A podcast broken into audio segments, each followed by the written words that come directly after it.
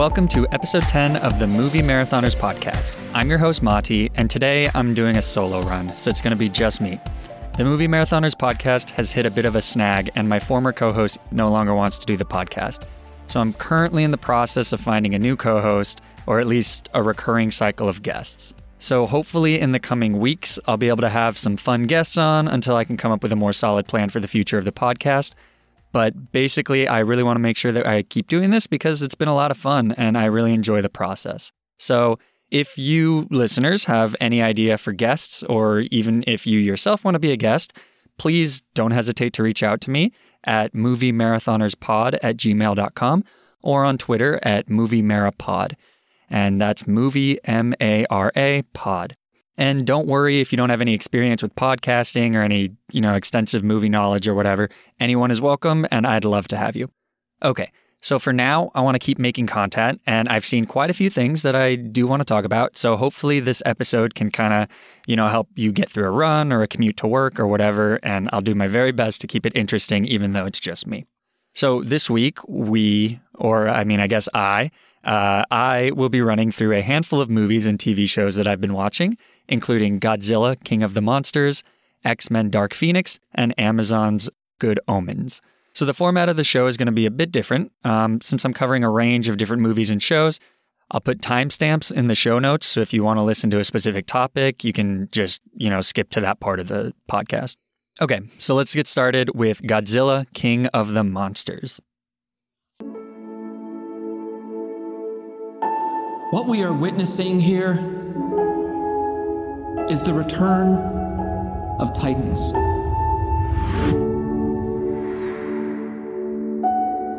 How many of these things are there? 17 and counting. That's messed up.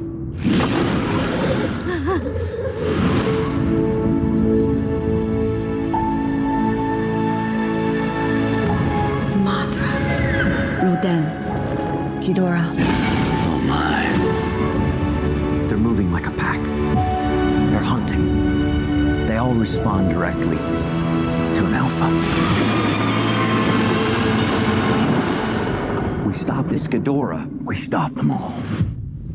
Is there another creature that might stand a chance against him?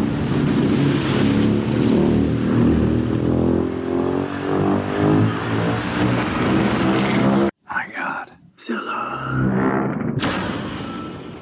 So, first, let's read a synopsis. The cryptozoological agency Monarch faces off against a battery of god sized monsters, including the mighty Godzilla, who collides with Mothra, Rodan, and his ultimate nemesis, the three headed King Ghidorah. Godzilla King of Monsters stars Kyle Chandler, Vera Farmiga, and Millie Bobby Brown. It is written by Zach Shields and Michael Dougherty, Do- Dougherty, I don't know, who also directed. So let's uh, just start by saying that the title of this film is awful. Um, I have no idea why they called it King of the Monsters instead of King of Monsters, which, in my opinion, sounds so much better. It rolls off the tongue easier, but okay, whatever. King of the Monsters. Um, I guess I should start by saying that I'm not like a huge Godzilla fan. I haven't seen any of the the really old ones, like the, the the black and white ones from the 50s or any of those other ones. But I do have some, you know, general Godzilla awareness from a Game Boy Advance game that I played when I was little, and that was called Godzilla Destroy All Monsters. Um, and in that, you play as Godzilla or any of the other monsters, and you know you kind of fight each other. So I do know who Rodan is, I know who Mothra is, and I do know who King Ghidorah is, who was kind of like my guy. He was the guy that I always played as. Bit of a bummer that he's a villain in this, but you know, I guess that's fine. Um, so you know, I was I was pretty excited to see all these guys on screen for the first time, and I also really enjoyed the the Gareth. I want to say Edwards. I always get Ed- Edwards and Evans mixed up, but um, the Gareth Edwards 2014 film, uh, just called Godzilla. And granted, I haven't seen that film for several years. Normally, I try and make a point of seeing the movie, you know, the prequel before, like right before I see the sequel, but I didn't have time to do that. Um, so it's been a while. But I do remember that I, I didn't really have a huge problem with the human characters and that. Some people did. And the other kind of main complaint that there was that it was a bit of a bummer that Godzilla wasn't in the movie that much. But when he was, it was really thrilling. It was visually gorgeous. And the film kind of had this huge sense of, of gravitas. You know, in a way, it felt regal. Uh, it, it, felt serious. It, I mean, it's a trite saying, but but the film felt grounded. Like Godzilla was this very real and tangible force of nature, and you kind of had to treat him with respect and fear. So I thought Godzilla 2014, good, really good. Um, Godzilla King of the Monsters, yeah, I, I really didn't like this film that at all.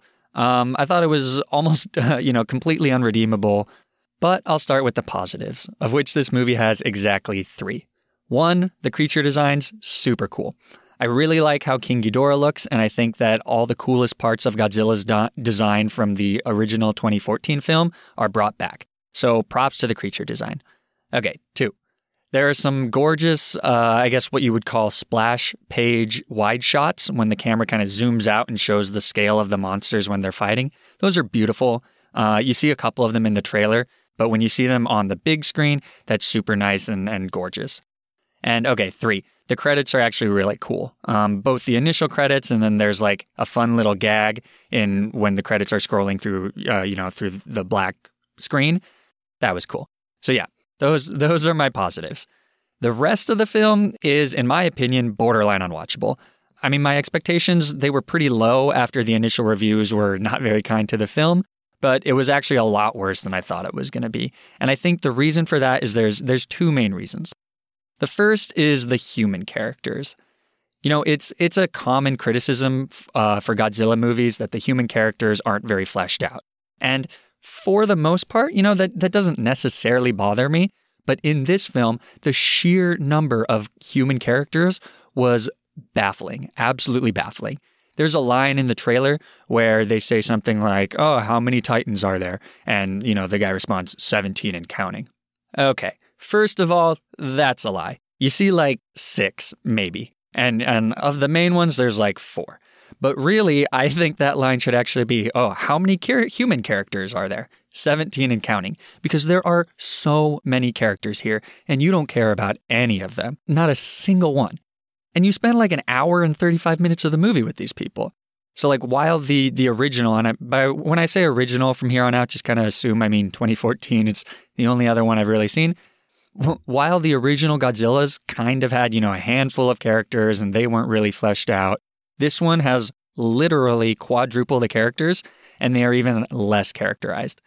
And what's crazy is that most of the actors playing these characters are really good actors. You've got Sally Hawkins, who was in The Shape of Water, the Best Picture winner from 2017. You've got Kyle Chandler from Friday Night Lights, Thomas Middleditch from Silicon Valley, Vera Farmiga from The Departed.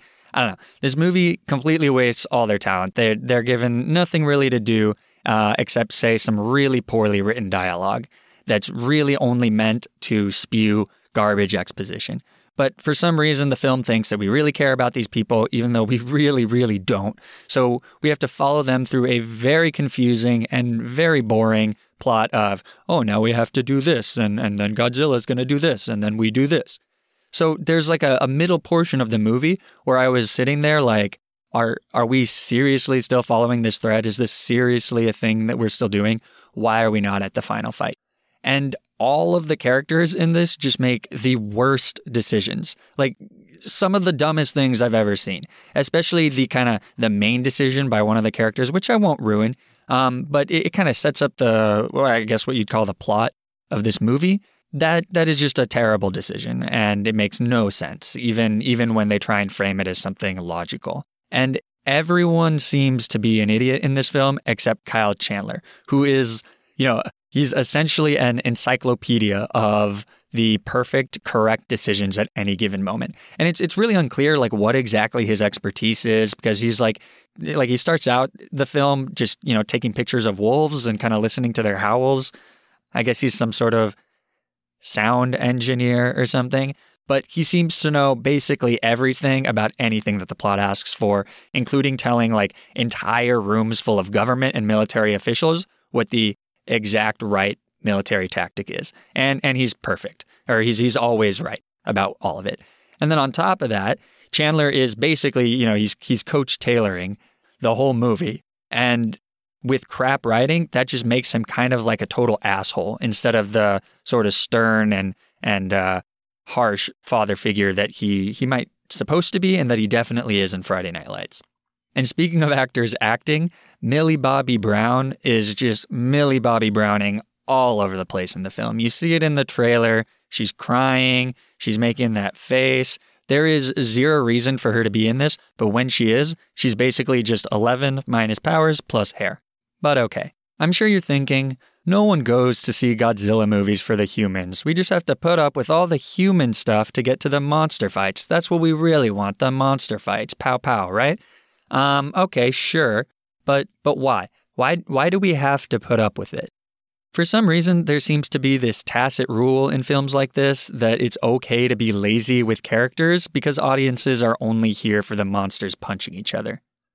They're not mutually exclusive. You know, you, you can have both. I mean, it's definitely harder to have both, but it's certainly possible. It's just that this film in particular doesn't really seem to care about taking that route and putting that extra effort in. But whatever. Let's say we're fine with having to sift through shit to get to the nuggets of gold.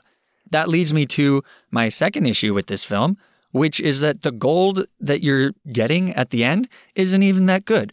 The monster fights, like like the the the main event and the draw of this movie is overwhelmingly average.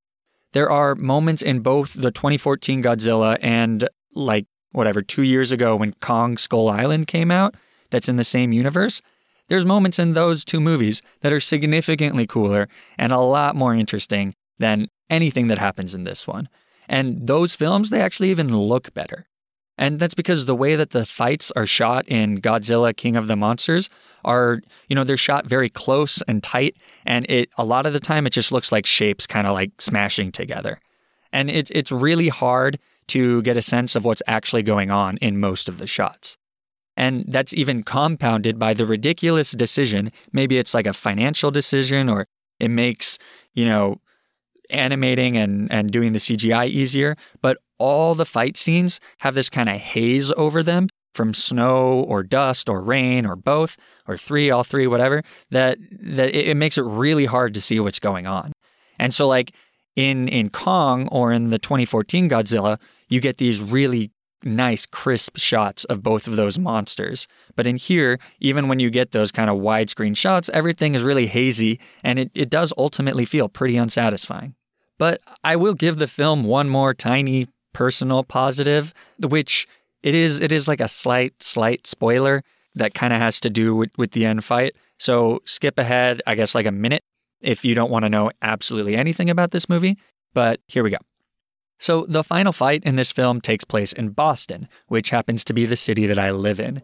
And they do a decent job of utilizing the city and kind of giving you a feel for the different landmarks in Boston. So, Godzilla, for example, is walking through the Charles River. And when they smash through buildings, those are buildings that I was able to see when I left the theater and just looked up.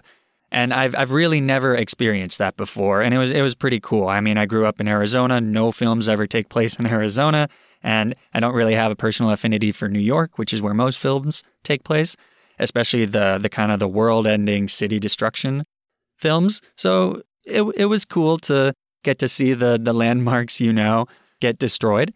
But on that note, there was literally no reason for the final fight to take place in Boston. And I, I have to think that someone very high up in the production of this film either loves Boston and specifically Fenway Park.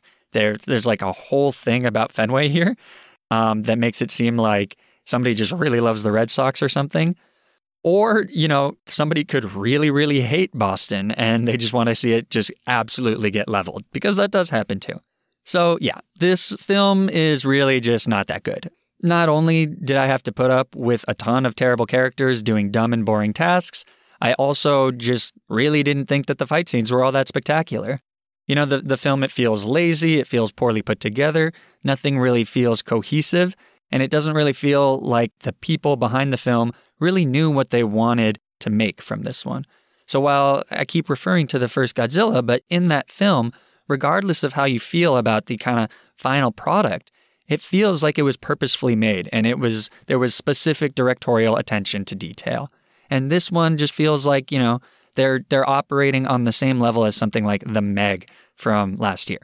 Yeah, yeah. The the giant shark movie and this are on the same level. You know, the humor is the same, the amount of acting that's required is the same. It's it's just not good. So I'm giving Godzilla King of Monsters a 3 out of 10. And before we continue to our next little tidbit, I do want to make this episode feel a little unique and kind of fit for the Movie Marathoners podcast. So let's just talk briefly about how fast Godzilla can run.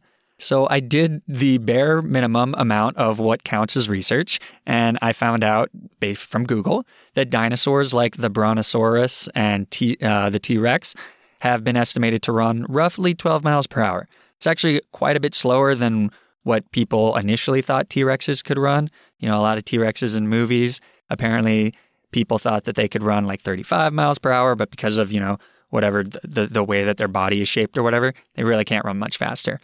And I think that these two guys, they're kind of the closest that we can get to something that has like the same general shape and body structure as Godzilla.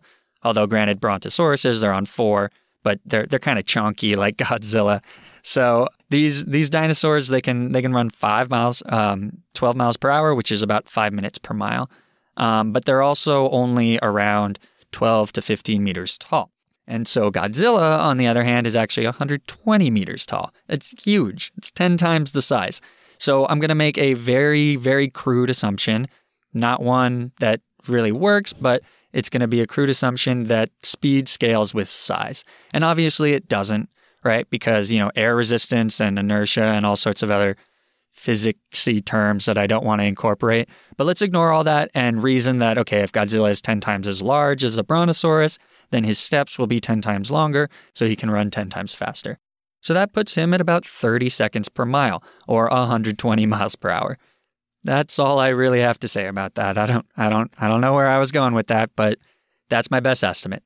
So now let's move on to X-Men Dark Phoenix, the final film in 20th Century Fox's X-Men franchise. Ladies and gentlemen of NASA, this is Charles Xavier. Help is on the way. We're doing space missions now. Cool. We get the astronauts, we bring them home. Go. The heat signature's rising fast. We gotta get out of here. Where's Jean? Where is she?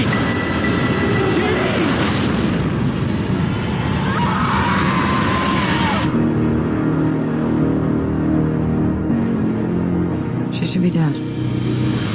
Did you hear what the kids are calling you? Phoenix. Hello, Jean. Who are you? The better question is, who are you? Something's happening to me.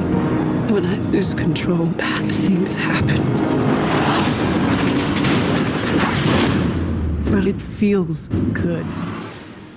So, first, I will read a brief summary. And it goes Jean Grey begins to develop incredible powers that corrupt and turn her into a dark phoenix. Now, the X Men will have to decide if the life of a team member is worth more than all the people living in the world.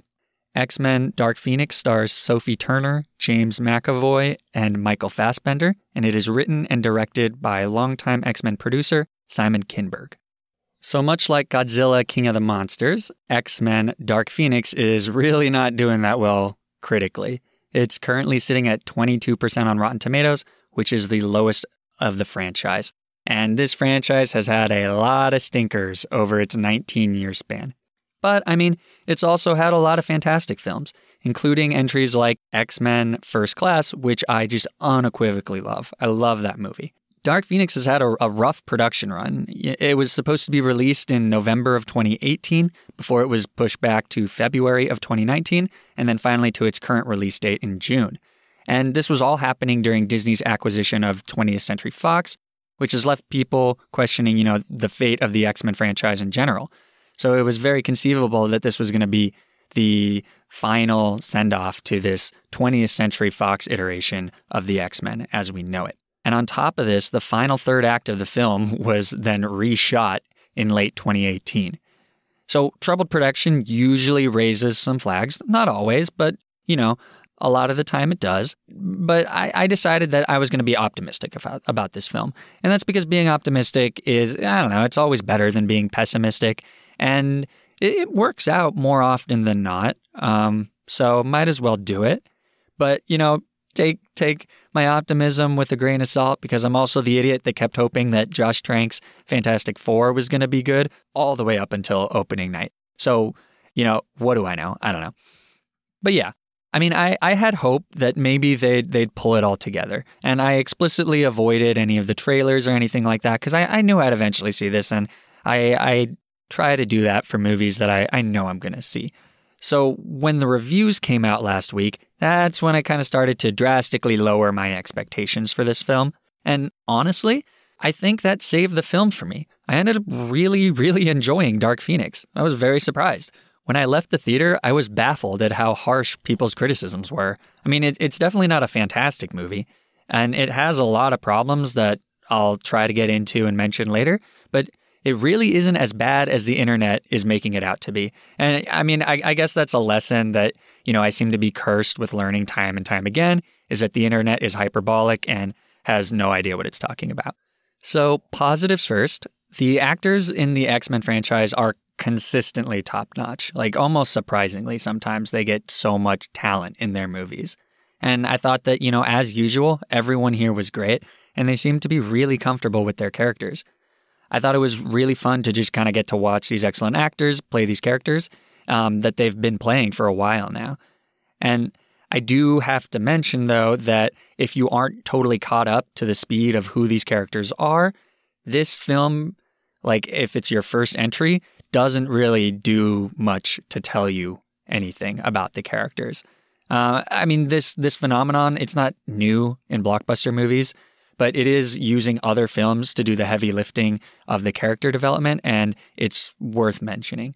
So, Storm, for example, has this excellently subtle line referencing her past mistakes in X Men Apocalypse, and you can kind of get an understanding for why she's doing what she's doing in this film but the film doesn't really lay it out for you if you haven't seen X Men Apocalypse. And what's interesting about this film in particular is that it's also taking advantage of the audience's knowledge of future iterations of these characters from the original trilogy.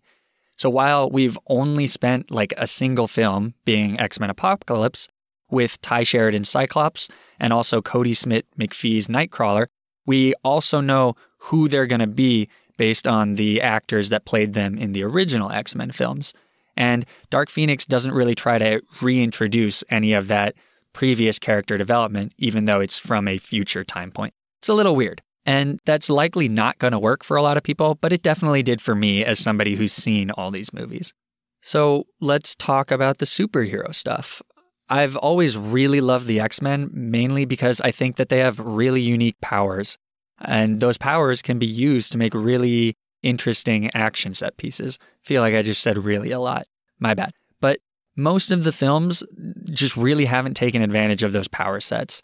And for the earlier films, that kind of makes sense because, you know, a lot of that was likely due to a lack of technology that could be used to actually make it seem realistic. But even in the later films like Days of Future Past and Apocalypse, they tend to have very stilted and lethargic action sequences and I think that's because Bryan Singer kind of sucks at action scenes.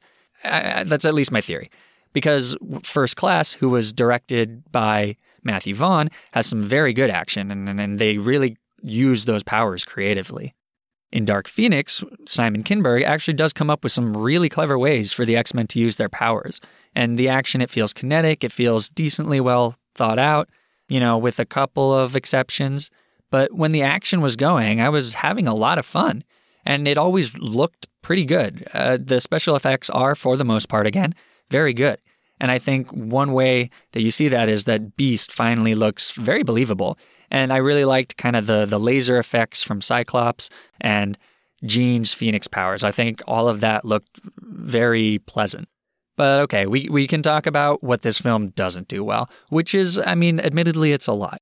First off, the story, it's kind of all over the place. You know, it, it doesn't flow very well. A lot of the decisions that the characters make to kind of get certain things in the plot to happen, those seem either completely random or just grossly out of character. And Beast's character in particular kind of just gets completely bastardized at one point in order to propel the plot. He does something that Beast would, would never do, but whatever you know, the the villain is MCU quality paper thin, and the dialogue can also be pretty cringy at times. The pace feels pretty rushed, kind of like they're just, you know, trying to get to the finish line as quickly as possible.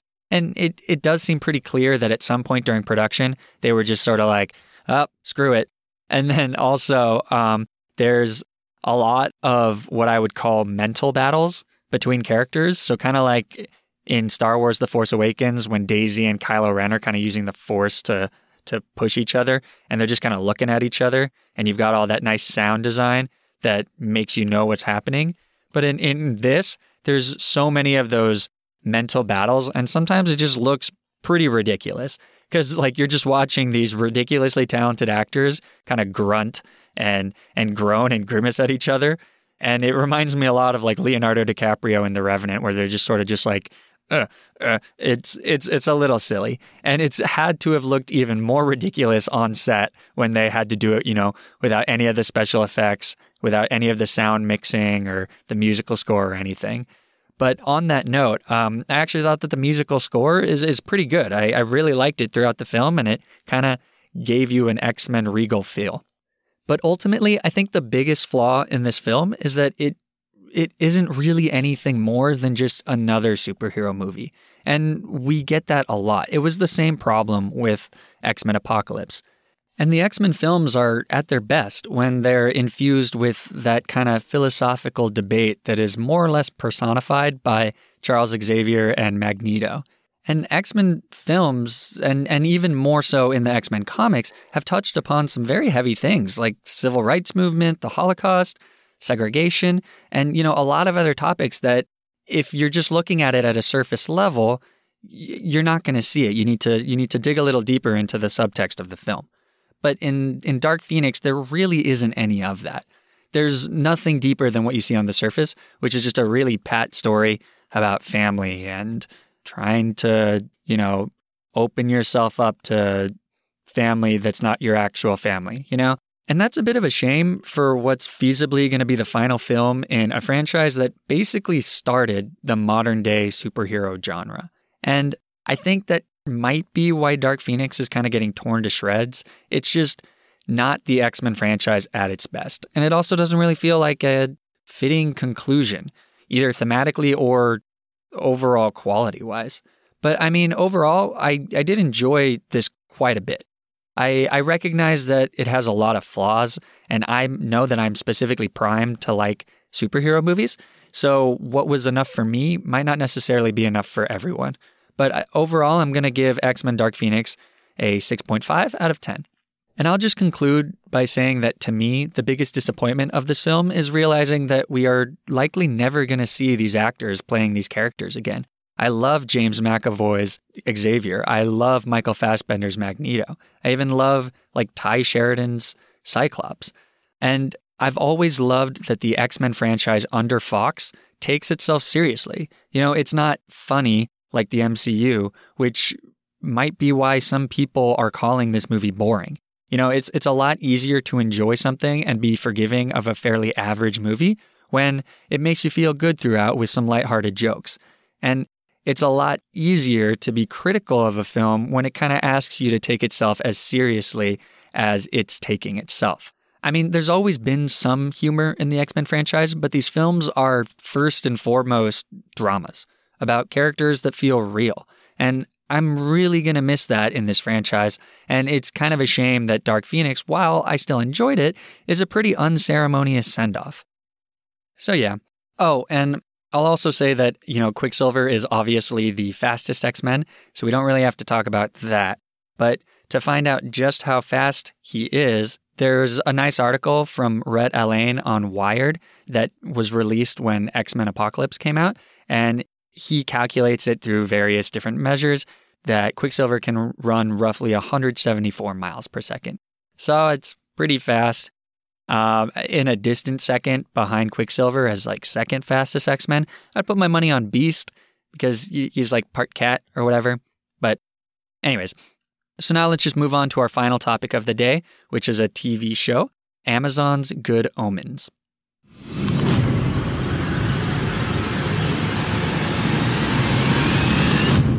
Aziraphale, it's me. We need to talk. Yes, I rather think we do. I assume this is about Armageddon. Yes.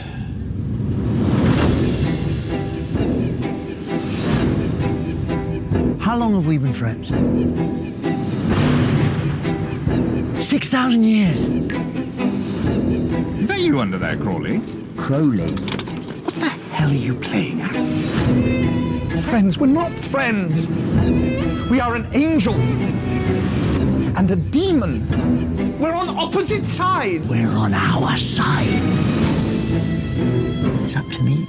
Yes. We have nothing whatsoever in common. I don't even like you. You do. Armageddon is coming. And then it's all over. No more fascinating little restaurants where they know you. No more old bookshops. There must be some way of stopping it. We have to work together. It's the end of the world we're talking about. It won't be the war to end all war. It'll be the war to end everything.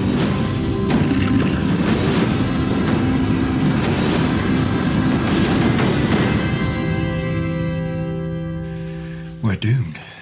Well then. Welcome to the end times.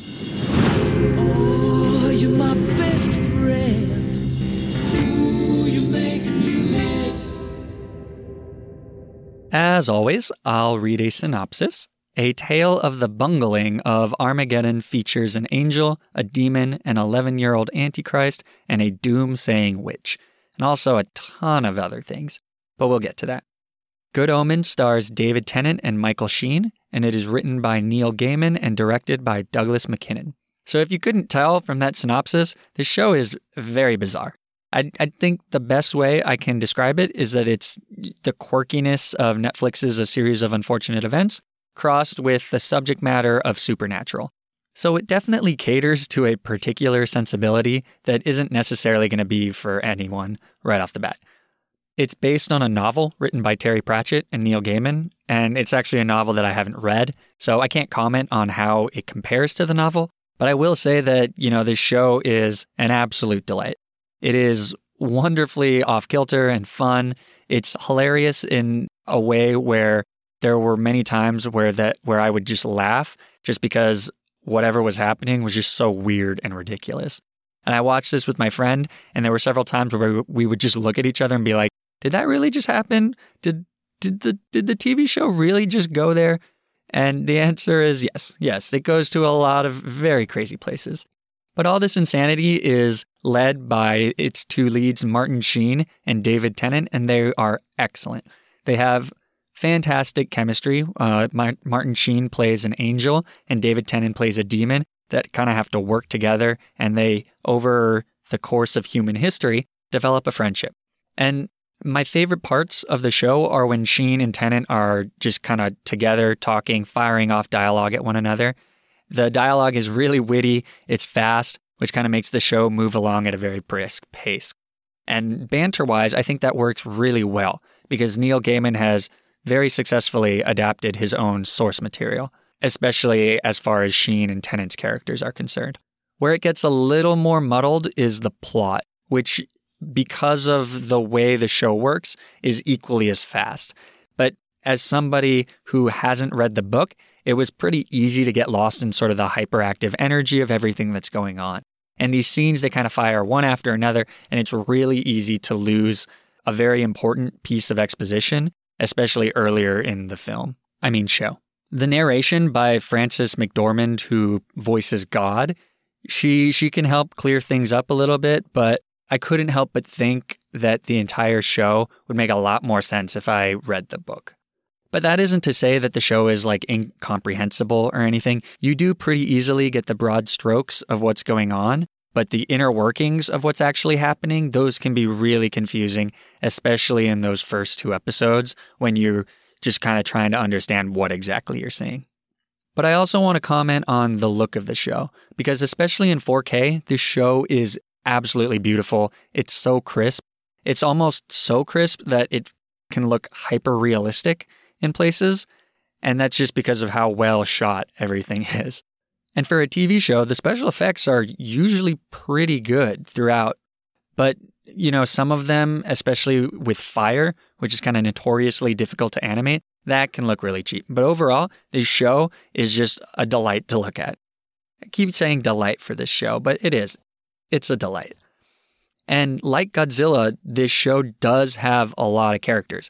But unlike Godzilla, and fortunately for Good Omens, you know, they have five one hour long episodes to deal with. So there's a lot more time to flesh them out. But even with those five hours, some of the characters can feel a bit superfluous. There's one character in particular who's played by Michael McKean, and nothing to the actor or anything, but that character really outstays his welcome. He's pretty unbearable, and I was very surprised at how much he was in the show. And like other TV shows, there are several subplots that just aren't nearly as interesting as what's going on in the main plot between Sheen and Tennant. My only other complaint is that the ending of the show does feel a bit rushed, and as seems to be a case with a lot of these kind of high concept shows, the journey is far better than the ultimate destination that we get to. So the middle episodes are definitely the best. And in the final episodes, when they're kind of quickly trying to wrap up the plot, things can get a little sloppy. But because the world that they've created is so absurd and kind of surreal, the, I guess, quote unquote, logical gaps in storytelling are a lot more forgivable in this good show. So yeah, I'll I'll just keep this brief. Good Omens is I mean, it's good. It's it's very easy to watch. It's it's a quick watch and I definitely recommend it for anyone who is interested and has Amazon Prime. So, yeah, that wraps up this episode. This has been a pretty unconventional episode of the Movie Marathoners podcast. Quite a bit shorter than we normally do, but we're we're doing our best. I definitely hope to come up with a more definitive plan for what's going on with the podcast very soon. And again, if you have any ideas for potential guests, or if you yourself want to be on the podcast, just let me know. And again, you don't have to worry about experience level or anything like that. It's really low key, and it should just be a lot of fun to talk about movies. The intro music for this episode is a piece called Work by Kevin MacLeod, and you can find more of his work at incompetech.com. And if you'd like to keep up with this podcast and find out when we release new episodes, you can follow us on Twitter at MovieMaraPod or on Facebook at facebook.com slash MovieMaraPod. And again, that's movie, M-A-R-A, pod. And you can always reach out to us at our email, moviemarathonerspod at gmail.com. Someday somebody will.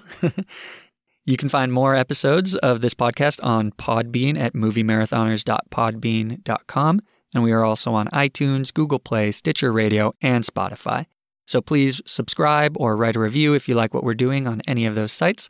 And any feedback you have, as always, to help improve the, the podcast is appreciated. So thank you all for listening, and we hope you'll join us again next time. Bye. Hello, everyone. My name is Matt Neglia, and I am the host of the Next Best Picture podcast, part of the Film Entertainment Awards website, Next Best Picture on our show, we explore all year long what is possibly going to win Best Picture at the Oscars. We do this by conducting interviews with people within the film industry, holding weekly reviews of the latest theatrical releases, and on our main show, where we dive into various different topics, answer your fan questions, and also do our best to explore Oscar history's past in hopes that it will tell us something new for this upcoming award season race. We hope that you will join us on all of the various podcasting networks. We look forward to seeing you over at nextbestpicture.com.